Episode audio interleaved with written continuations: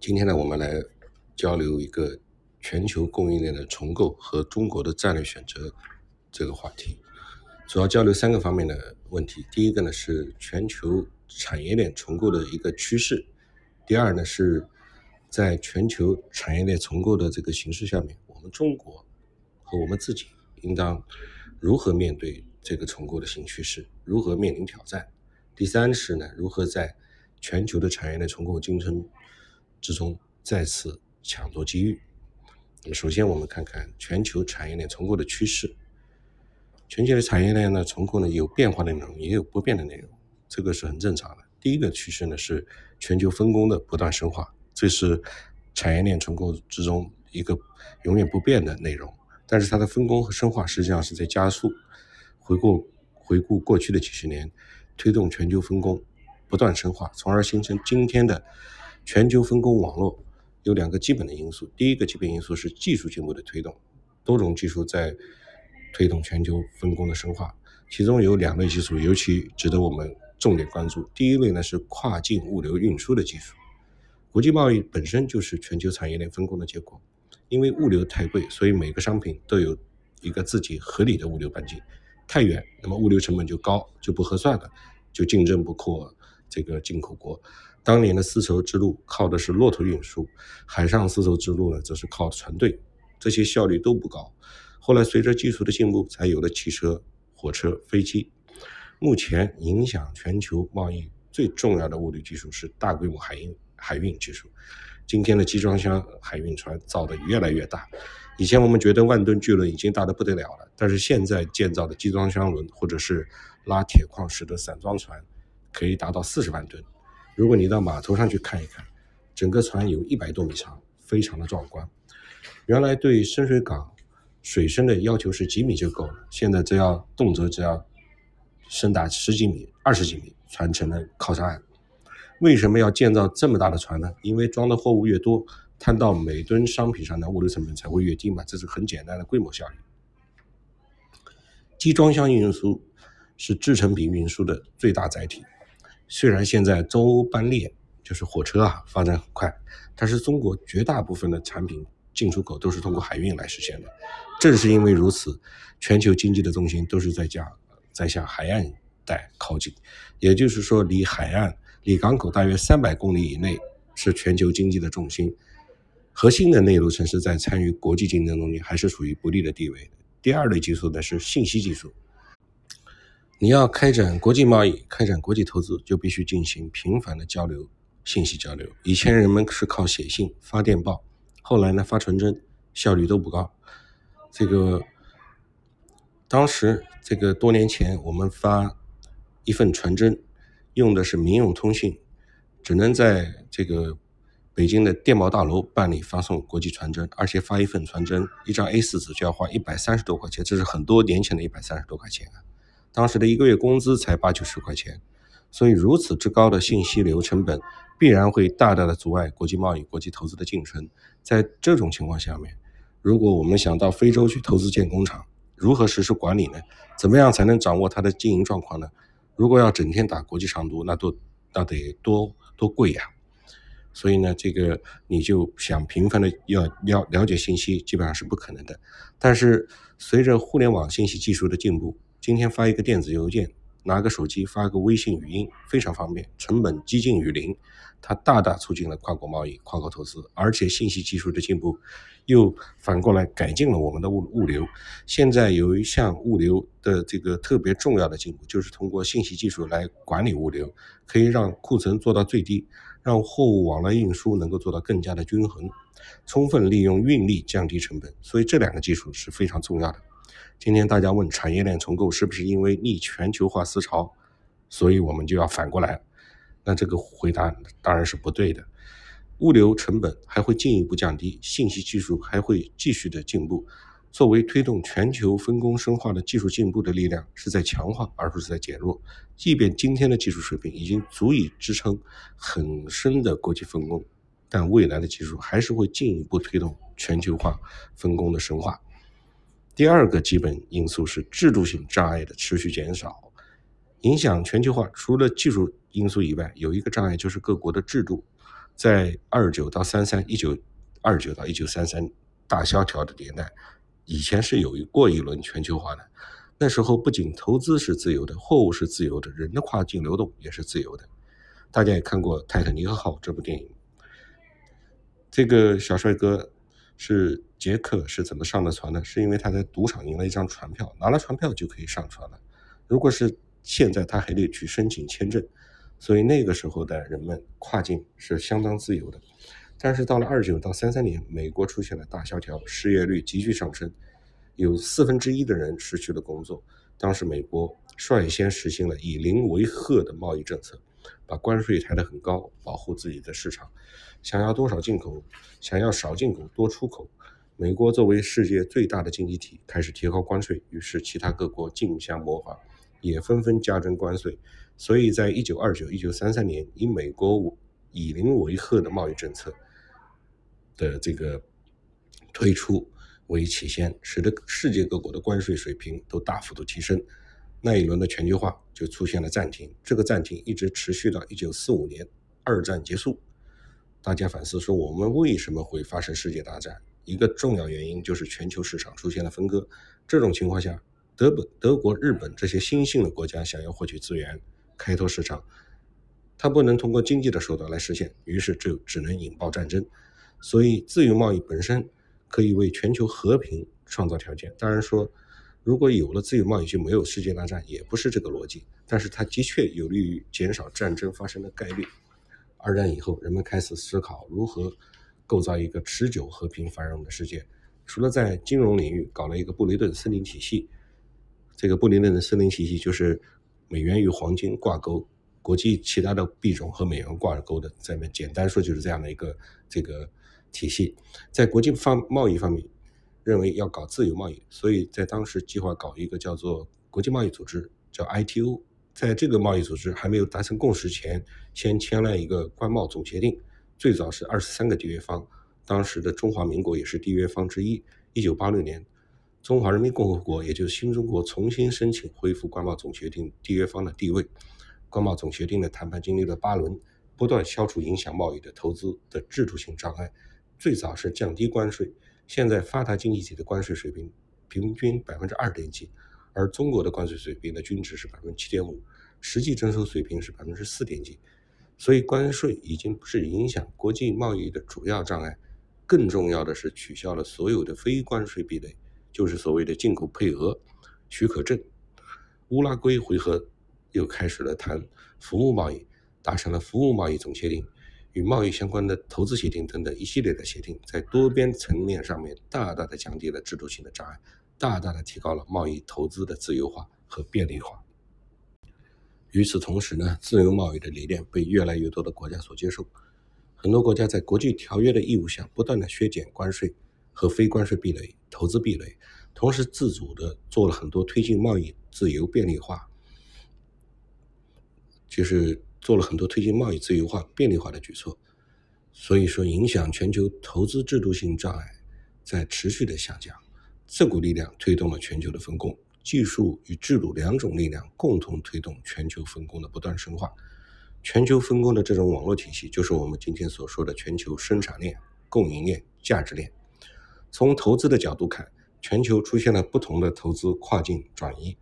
最早是劳动密集型产业从最发达的经济体向次发达经济体的跨境转移。二战结束以后，日本开始重新恢复经济。日本在上世纪四十年代末到五十年代出口的出口的主要是纺织品、服装、鞋帽等等，它的经济恢恢复的很快。由于劳动力成本的上涨，它的纺织服装在成本上就没有竞争力了。于是它就开始向亚洲的新加坡、韩国、中国台湾和香港四小龙转移。到了上世纪七十年代末、八十年代初，四小龙的成本也涨上来了，所以他们就开始寻找更低成本的产业承接地，更多的转移到泰国、马来西亚等东南亚国家。正好当时中国开始从封闭走向开放，实行了对外开放的政策。中国的劳动力远比东南亚还要便宜，大概成本只有东南亚一些主要经济体的三分之一或者五分之一。特别是我们在计划体制时期形成了一个比较完备的工业体系，有制造业的基础，劳劳工的素质也很好，所以从上世纪七十年代末到九十年代，中国参与到全球经济的大循环当中，大力发展加工贸易，变成了劳动密集型产业转移最重要的承接国。不管是日资、韩资还是港资、台资，它有资金优势、技术优势、生产组织的优势，还有一个特别重要的优势，那就是全球销售网络的优势。比如国内企业原来也能生产纺织服装，但是在加工贸易之前没有国际销售网络，所以我们自己生产的服装。卖不到国际市场上去，它的设计、质量、款式也达不到国际市场要求。我们的优势就是低成本的劳动力、低成本的土地，所以内外两个优势一结合，经过短短的三十年，到二零一零年，中国就成了世界上最大的货物贸易出口国，其其中加工贸易占了很重要的比重。这个不断转移的发展流程，包括我们前面提到的验证效应。都讲的是同样一件事情，所以大家在分析现在当前的经济形势的时候，都要去回顾一下这个过去数十年来，尤其是二战以后的这数十年来的经济的一个发展，总能在历史中找到相似的逻辑。第一轮我们看到劳动密集型产业的跨境转移，再往后我们看到的是资本和技术密集型产业的转移，它不是整个产业都转出来。比如说，美国造波音飞机，从头到尾它都能造出来，一点都没问题。但是今天的波音飞机却是由几十个国家共同生产的。航空铝材是美国公司生产的，航空铝材从美国运到中国港口，再运到内地的西安，在西安的西飞加工成飞机翅膀，再运到港口港口装船，到美国的西雅图波音的一个最大的车间，把它组装到飞机上。这两个工厂，这个我们都有去看过。他为什么要这么干呢？因为飞机翅膀是一个比较高劳动密集型的工艺流程。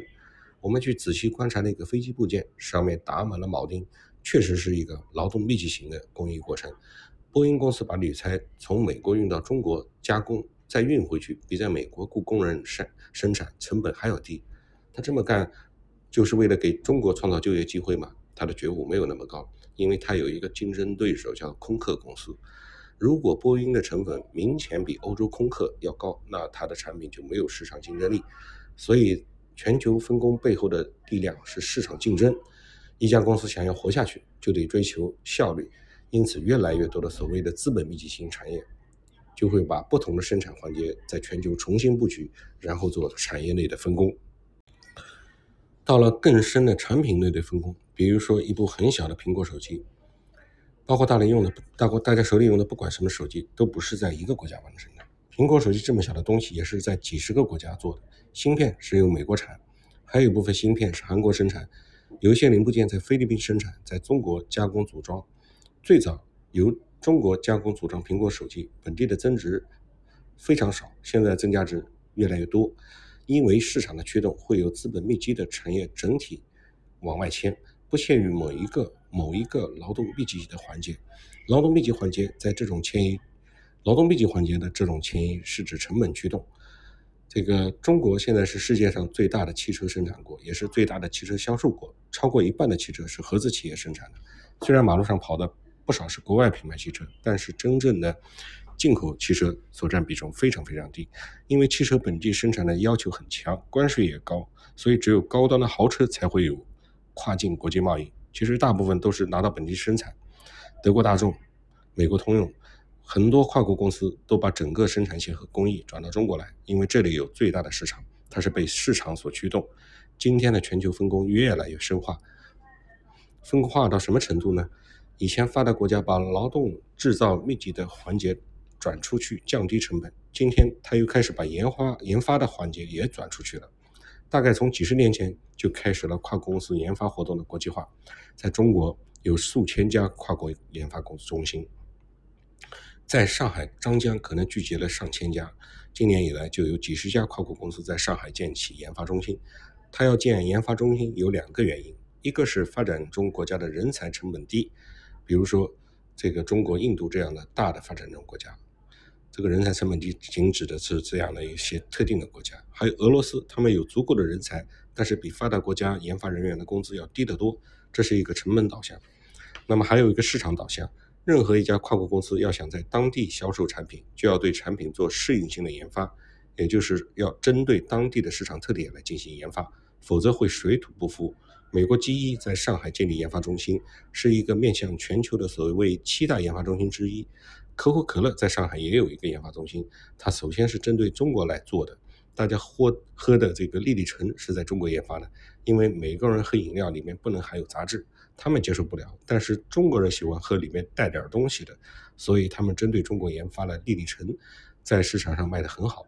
然后又从中国把丽丽橙卖到了世界，有可能是果粒橙吧。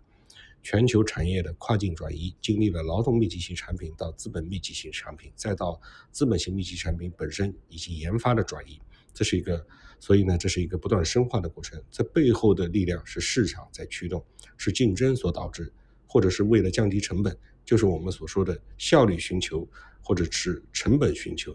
还有一类是。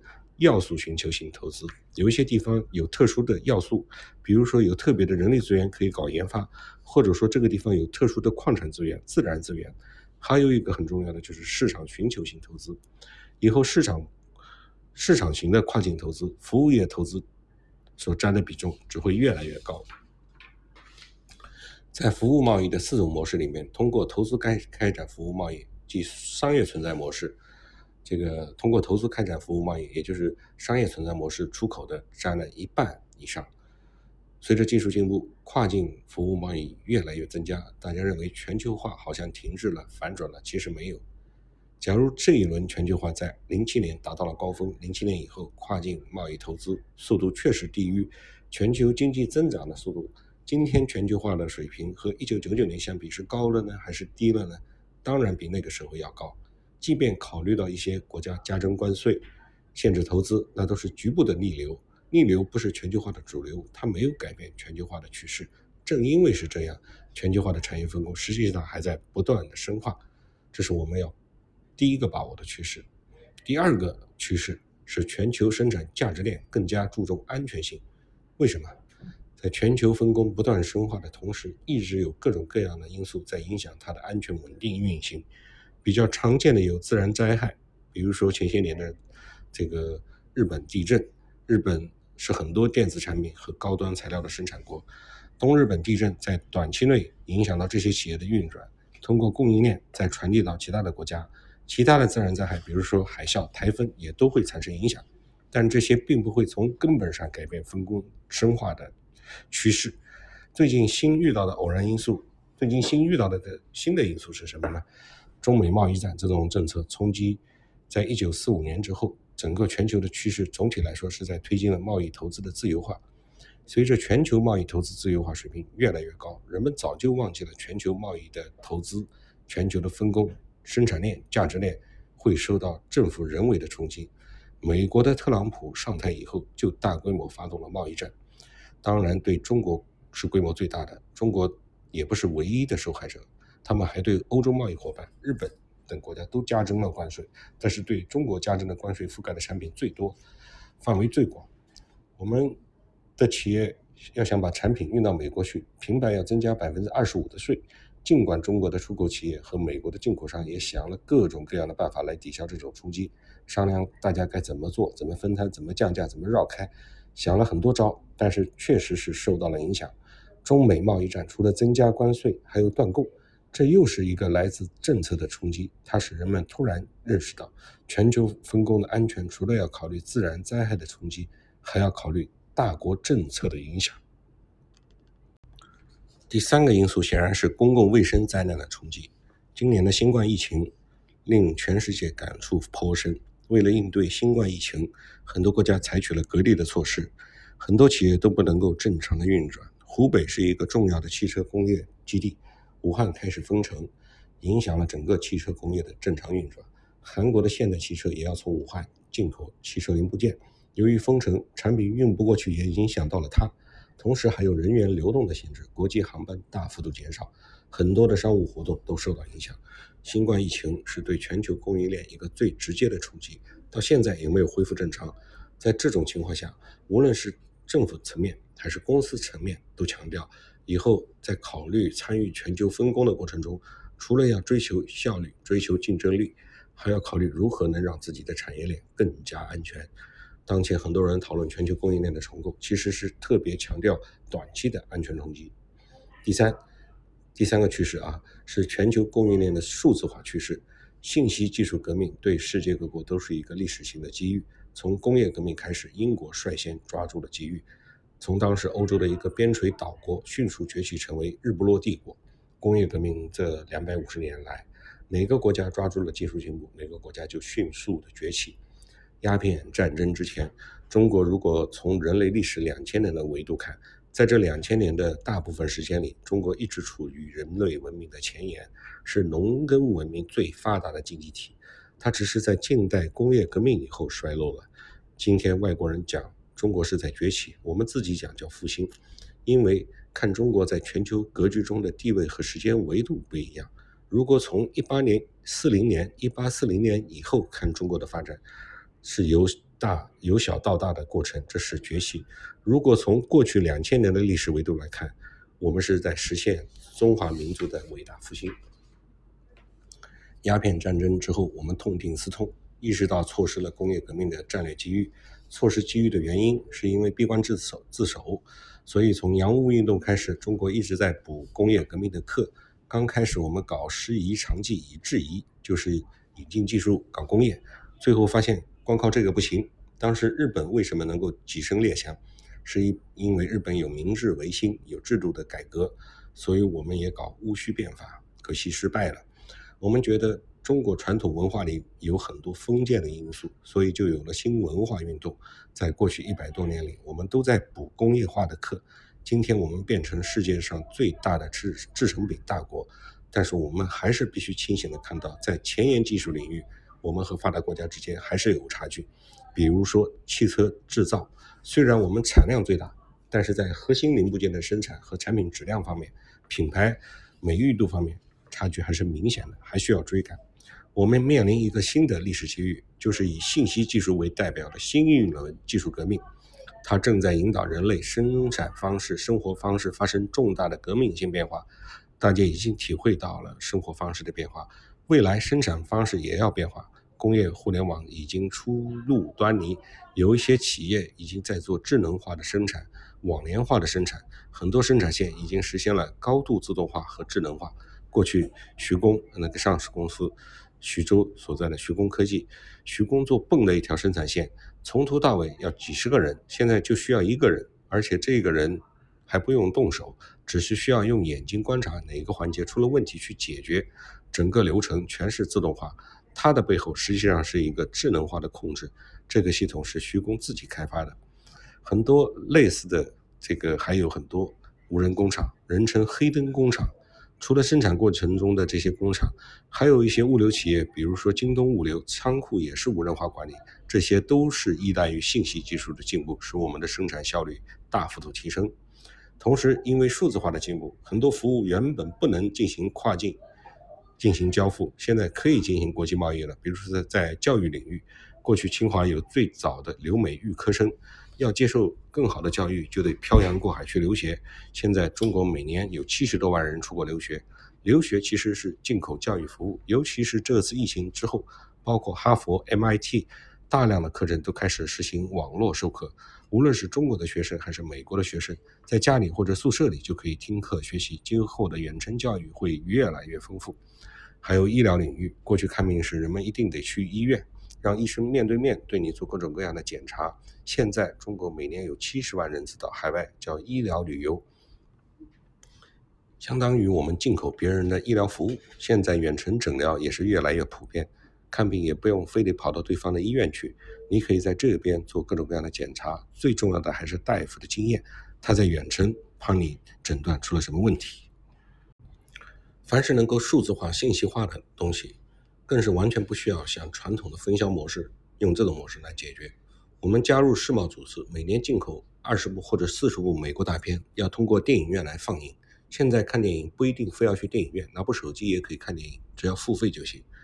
信息化导致大量的原来需要面对面进行的国际贸易，现在可以跨境交付。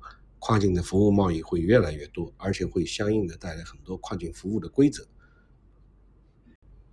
没有规则呢，就像公路没有交通规则，肯定要撞车一样。新的国际贸易活动如果没有规则，也是无法正常开展。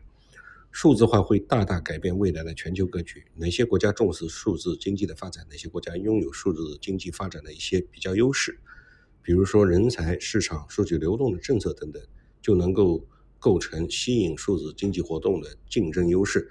未来数字经济活动会重塑全球的经济格局，在这个过程中，全球的产业链也会跟着变化。数字化已经成为能对未来全球产业链产生产生显著影响的一个新的因素，也是一个新的趋势。第四个新的趋势是绿色化。中国一直强调天人合一，就是要注重环境的保护。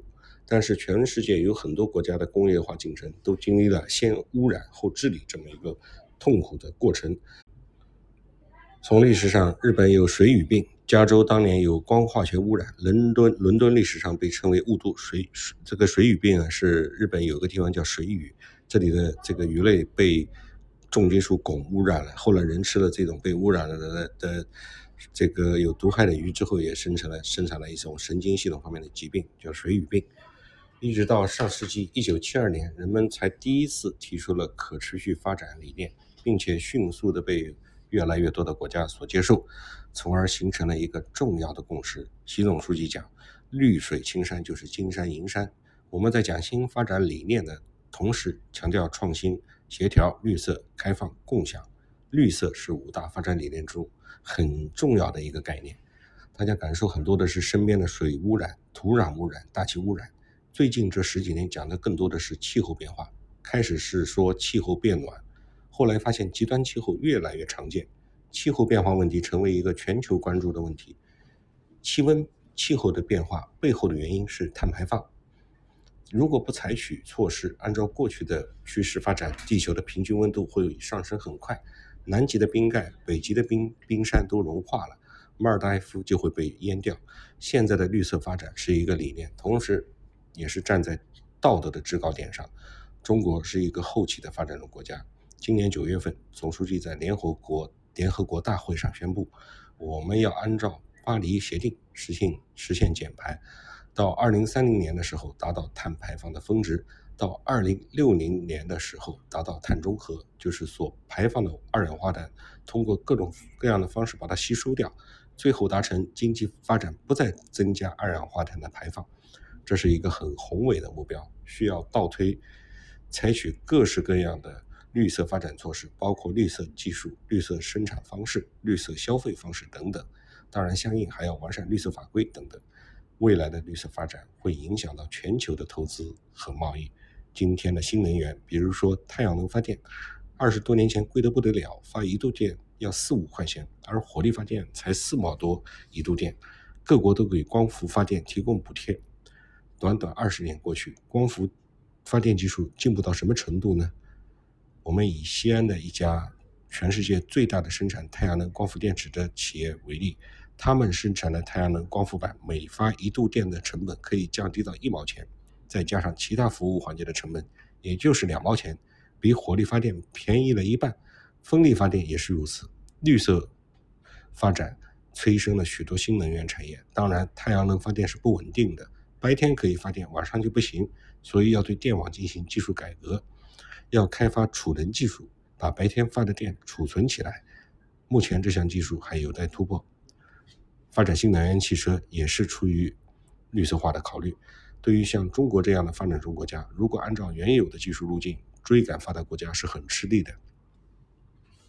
所以数数字化和绿色化带来了很多新的发展途径，使我们有可能实现我这个不仅仅是弯道超车的，而且可能实现换道超车。新能源汽车不用传统的汽车发电机、自动变速箱，它采用的是蓄电池和电控。我们就可以另起炉灶。目前在这个方面，我们和发达国家的差距要小得多，所以给了我们一个换道超换道超车的机会。当然，这对谁都是一个机会，所以它是一个双刃剑。谁抓住了，谁就可以后来居上；没抓住，就会差距越拉越大。今后消费者的绿色理念越来越强，他们在选择产品的时候也会问：这是不是低碳产品？是不是绿色的产品？绿色消费的理念。反过来也会影响生产的过程，从而影响全球的贸易和投资。在过去成本驱动市场竞争的压力下，全球分工会继续深化。那么新的三个因素就是我们后面要讲的注重安全性、注重数字化和绿色化，这会影响全球供应链加剧重构的加剧。我们来看看中国面临的挑战，这是我们要讲的第二方面的问题。第一个挑战，我们在全球化分工的这个过程之中地位不高，总体上处于全球价值链的中低端。中国从过去的封闭走向开放，参与到全球分工。这个参与是参与了，发展到今天也成为世界上最大的货物贸易出口国了。统计数据上看，我们出口的三分之一是高新技术品产品，如电脑、手机。但从价值链的视角看，中国增值的部分只是对劳动密集型产业的缓解。这个我们都看过微笑曲线，这个微笑曲线呢是台湾宏基电脑的老总施正荣提出来的，他发现 PC 产业。PC 产业就是个人电脑产业，是国际化程度很高的产业。因为全球有一个电子产品协议，电子产品是没有关税的，所以分工全球化程度很高。中国大陆是最重要的加工组装地，无论是 PCD、Pad 还是手机这些电子产品，中国出口所占的比重很高。但是，一些核心零部件，比如说芯片，要依赖进口，主要来自美日韩以及台湾。研发活动集中在发达经济体。下游是服务链条，包括专业服务、品牌运营，这是一条，这条线是这个增值线，这个增值线就可以叫做价值链。虽然我们也处在这个链条上，但我们附加的价值比较低，是低附加值的产业。上游搞研发、搞复杂零部件的生产，他们是高附加值的。比如说，美国美国的一个制造业的工人工资是一个中国工人工资的八倍。因为他从事的是高附加值的产业活动，一个国家想要富，从产业链的角度来看，就看你在全球产业链从事高端还是低附加的产业活动。如果你做的都是高附加产业环节，那么你的国家就富了；反之则穷。我们现在就处于在做中低端，主要靠的是劳力的低劳动力的低成本。第二个面临的是挑战，是我们原有的一些产业面临外迁的压力。第一个因素是比较优势导致的。这个就是劳动力成本的上涨，上涨，这是发展的结果。所以今天呢，中国劳动力越来越贵。上世纪八九十年代，我们劳动力成本前面说过是东南亚的三分之一、五分之一，现在是越南的三到五倍，老挝的成本更低。所以很多做运动鞋的企业从中国转到越南去了。原来韩国三星在天津有工厂，在深圳有工厂，现在把组装工厂全部搬到越南去了，因为那边的劳动力成本更便宜。这一次中美贸易战又加剧了这种转移，除了成本叠加，又叠加了关税这样一个新因素。越来越多的发展中国家也是人口大国，要走要走出口导向发展之路。越南现在人口九千七百多万，是个将近一个亿的人口大国。印尼呢有也有一亿多人，埃塞也是一亿多人。这些发展中国家都想要搞出口导向，都想走中国走过的路，都想搞亚洲四小龙所谓东亚模式的出口导向。在我们后面有一大堆比我们成本更低的发展中国家，他们都在拼命的招商引资，吸引你的产业转出去。按照以往的路径，我们只有一条路，就是实现产业升级，加快提高效率。比如说，我的工资是你的五倍，但是我在单位时间里的劳动生产率可能是你的六倍，我还是可以有竞争力，但它总是有极限的。到了一定的程度，你没有潜力了，还是要转出去。所以我们还是要再升级。发展资本密集、技术密集和这个资本和技术密集型的产业才会有竞争力，我们就会面对面与发达国家竞争。我们在研发、技术、质量、品牌管理等等方面要有新的突破。我们现在的情情况是，后面有一大堆追兵，前面还有很多强敌，我们夹在中间，并且处在关键的升级时刻，这是我们面临的一大挑战。第二个是政策的因素。美国人搞贸易战围堵我们，第三个是安全的因素，很多跨国公司把工厂建在了中国，但是当新冠疫情出来，特别是今年二三月份，他们都觉得把鸡蛋放在一个篮子太不安全，可能会严重影响到今后公司的运营，一时间去中国化的声音甚嚣尘上。但是到了四月份，我们基本上把疫情控制住了，全面复工复产，走在世世界的前列，而其他国家现在还处在水深火热之中。今年快到年底时，很多跨跨国公司回头一算，发现只有他们在中国的公司赚钱，而且运营的非常好。我们最近接触了一些美国的商会、欧盟商会的会员企业和好多其他的跨国公司，根据他们对上千家会员企业的调查，结果是什么？百分之九十的公司表示要扎根中国，整个调子变了。这说明中国确实有它的优势。在新冠疫情巨大的冲击下，所有人都面临挑战，但是谁能先克服这个挑战，就能化危为机。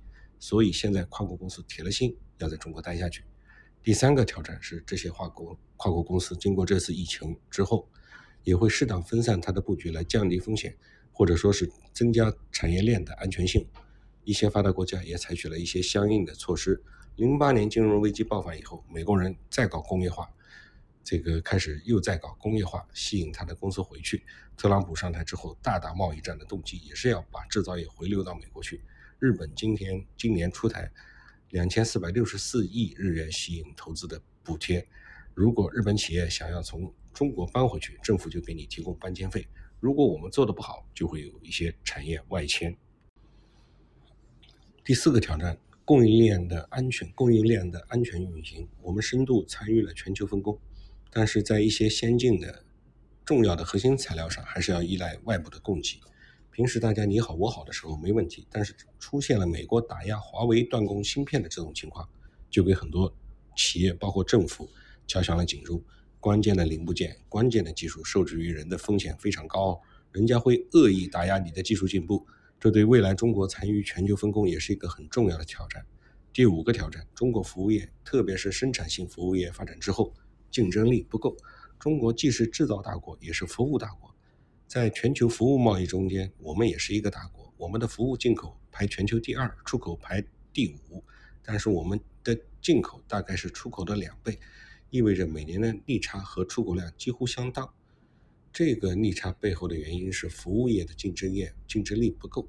数字服务业正在加速发展，美国人想拉起一帮所谓的志同道合者，谈谈 TISA 的新的服务贸易规则，不让中国参与新规则的制定。我们正面临着新规则新规则制定过程中被边缘被边缘化的挑战。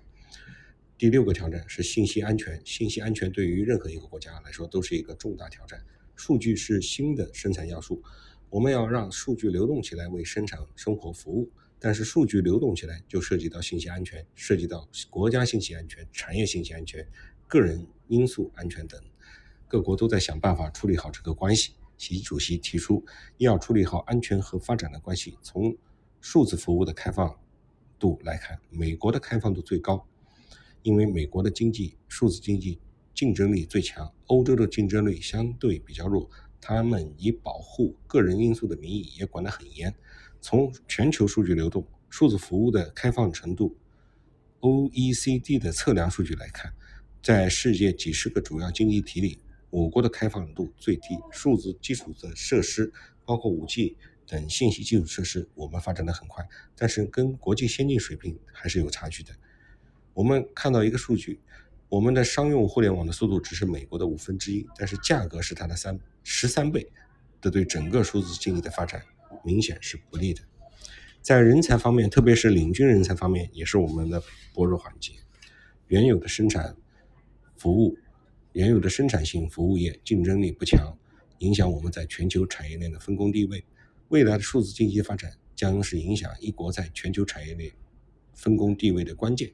因此，能否形成尽快的形成对数字经济的掌控力，将决定我国在全球产业链的地位。